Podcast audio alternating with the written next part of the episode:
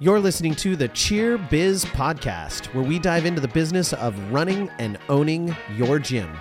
Join us as we speak to industry experts, business gurus, and discuss how we can take your passion and turn it into profit. Let's get to it. Hello, everyone, and welcome to another episode of the Cheer Biz Podcast. I'm your host, Dan Cotton, and today we are talking about why we fear failure. Now, before we get into the episode, make sure that you've headed over to Cheer and Gymnastics Gym Owners on Facebook if you are a gym owner. If you're a gym owner and coach, head over to All Star Cheer Coaches and Owners, where you can get into some great conversation there. And last but not least, make sure you've gone over to nextgenowners.com and you have subscribed to be a part of our blogs and you've booked a call with Justin. Learn about what the Academy can do for you and how it can change your business. And as always, please share this podcast with anyone you think needs to hear it, whether they're a gym owner, another business owner, uh, a coach, an athlete. We're going to be talking about why we fear failure and how we can prevent that, some, some other mindsets to take in regard to failure. So, the reason I, am talking about failure, and I know I talk about camp a lot in episodes, but I did just get back from it, and it's a big part of my life.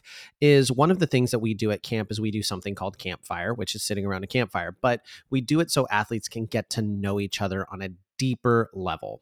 And when we do campfire, we ask questions and then athletes share. And one of the possible questions that we ask is What is your deepest fear? And this is always a great question uh, for the kids, and it helps us really understand them a little bit better. And their fears tend to revolve around two things. One is the loss of someone or something that they really care about. They they fear that loss, and the other, the other most common is a fear of failure in some way, shape, or form. Fear of, you know, not making their parents proud, or a fear of not achieving a goal, or a fear of failing at school, or failing at life, or not measuring up. And that fear of failure is oftentimes crippling. Now, I hear this not only from athletes, but I hear it from business owners all the time too.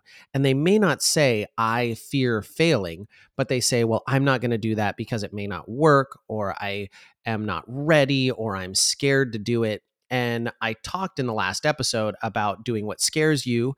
And oftentimes, the reason that it is scary is you're afraid of failing.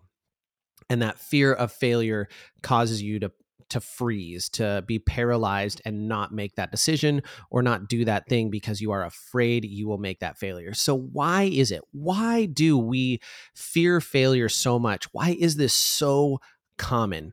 And the real reason is it is literally programmed into our DNA. It is biological evolutionary imprinting. Now, we live in a really, really great world. We live in a, um, you know, third world countries, uh, not third world countries, we live in first world countries, and we live in, you know, an age where our poorest people are more wealthy than the wealthiest people uh, at other times on earth. And so we grow we live in a very very wonderful society. Whether you live in america or canada or the uk or australia you live in a, a great space. If you're listening to this podcast, you're listening to it on a computer, you're listening to it on a device that has more information than all of the libraries combined in the 1500s. You know, like there was just so, there's so much information and knowledge and and things at your fingertips. Food, we can get it from a vending machine. Um, and but we historically didn't have that. And historically, failure, like evolutionary failure, potentially meant you died, potentially meant you didn't have enough food. If you failed at your farm, you may not be able to feed your family in the winter. And so, evolutionary perspective, failure was a life or death thing. So, it is programmed into us to have an uh, apprehension towards failure. Now, I come from a profession where this actually started to be a reality for me, where if I own a gym, right, and I fail at coaching my team well, we don't win. Um, now, there is some risk in there. Like if you talk about spotting, you know, if I fail to spot someone correctly, they could get injured. But in my law enforcement profession, you know, if I didn't search a suspect correctly and they were armed, they might kill me. And there's officers who've lost their lives that way. If I failed to control a situation, I could be seriously harmed or killed. So I can understand it from that perspective a little bit better because I've lived it. I lived it in the military. You know, when you fail, you or someone else might die. When you when you do it in the law enforcement profession, you or someone else might die. But in the cheer and gymnastics world, most of the time our failures are their losses of money their losses of time their losses of relationships which all matter to us but uh, they're not at the same level of losing your life or someone else losing their life. And i i just bring this up to say we have a fear of failure because it is programmed into us from an evolutionary standpoint. So you've got to know that. Everyone has that natural fear of failure some people have a better control over that fear, but everyone has it. There's it, the only reason you wouldn't have that fear of failure is it maybe if you were uh, psychopathic and you were so narcissistic that you had no fear of failure because you did not even believe it was a possibility for you to fail. But failure is baked into the cake. You are going to fail at things in life, and yet we are so afraid of it. And we're so afraid of it because of that that biological imprinting and also because we have now come to psychologically put some falsehoods on it. So that brings me to my number 2 point why we fear failure so much is we believe failure says something negative about us. We believe it says something like we are not good enough or we didn't try hard enough. Like there is a a preconception that when you fail at something, it is due to you um, being lesser than or not worthy or you being wrong. And that's really not the case because I would tell you that it's in most cases it's incorrect in many circumstances that it's not because it says something negative about you it actually says something positive about you. Now the result may have been negative in that it failed but you were willing to take the risk of failure. You actually you actually tried and that trying is much much better than the negative of the failure because you have to attempt new things. So we fear it because we fear it because we psychologically tell us it says something about us and this is something that i personally deal with. I have a huge um, desire to not fail people i care about and that oftentimes ironically will lead me down a path of failing at things because I prioritize the wrong things because I prioritize my utility to other people. And we have to be aware of what's going on in our heads psychologically so we can combat that. It, it takes active effort to combat those natural instincts that you have that you've developed over time. And I would just again echo failing doesn't say anything negative about you. It says there was an error in your process, but it doesn't mean that you yourself are a failure. It just means that thing failed.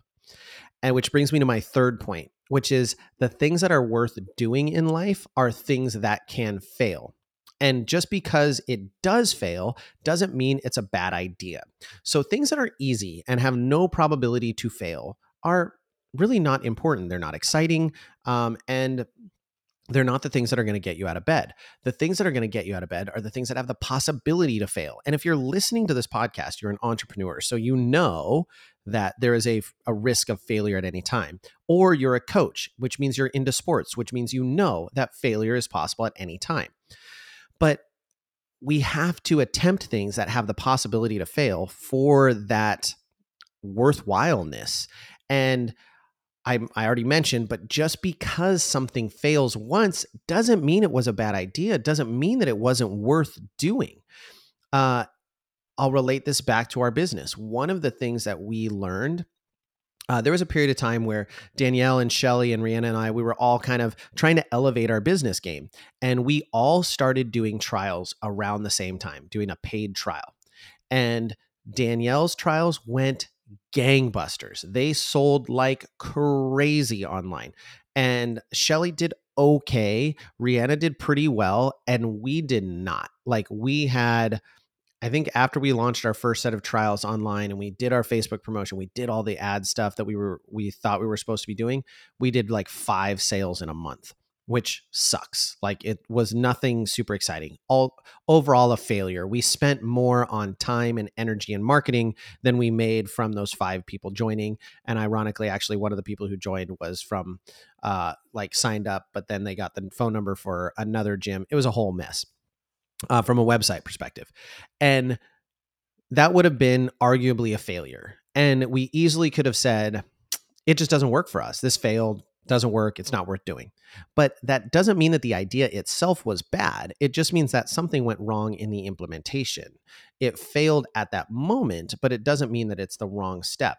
Another example would be early on in our gym ownership, around four years in, uh, we went through kind of an ownership change and we brought in some new staff, and we knew that we needed to have some delegation we knew that we needed to have people in place to kind of be in like director style roles. And so we had delegated a director style role to someone uh, to be our tumbling director. And they were someone who wasn't raised in our gym.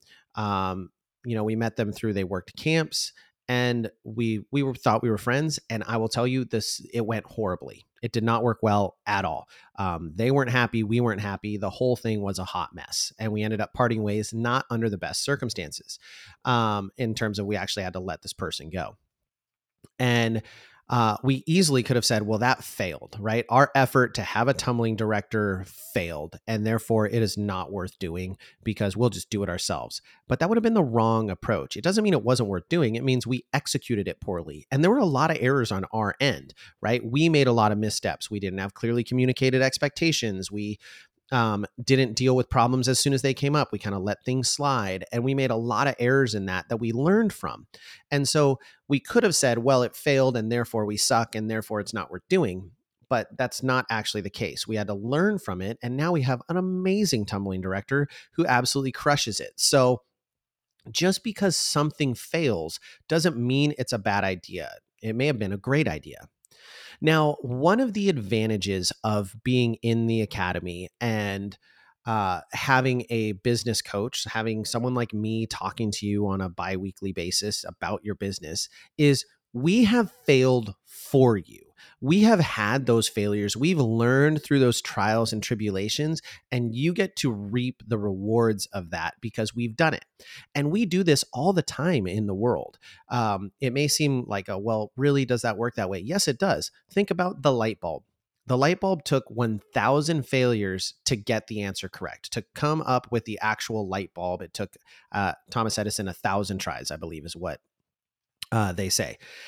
And now we all enjoy it. And we don't have to fail to turn on a light. We don't have to attempt and attempt and attempt to get the filaments right. We just are enjoying the fruits of that labor. And that's just a singular example. Almost everything we use came from a mountain of failures that they eventually found success and now we are all able to enjoy it.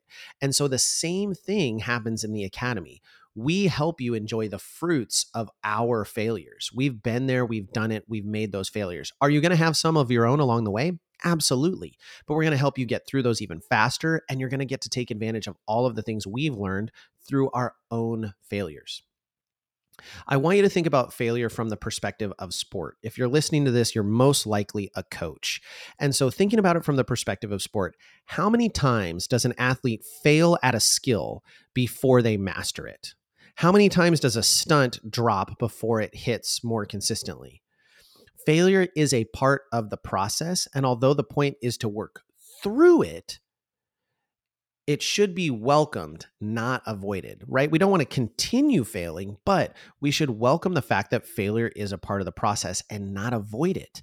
And we are so consistently doing that as business owners. And we fear it. We fear that failure. We fear taking that risk because, well, I might not succeed. Yeah, you might not the first time. And maybe you won't the 20th time, but maybe the 21st you do. And maybe that 21st time is the time that takes you to a million dollars in revenue. So you've got to push through those moments, push through those hesitations, and welcome failure and fail forward quickly. That is really the ultimate goal. So, as you leave the podcast, you know me, I like to write things down. So, write them down and reflect. Write down every failure you can think of that you have made in your business. Write them all down, right? Take some time, you know, uh, grab a Coke, grab a LaCroix, whatever it is, sit down, make a list. And it should probably be pretty long. Uh, it may take some time to think about all of them.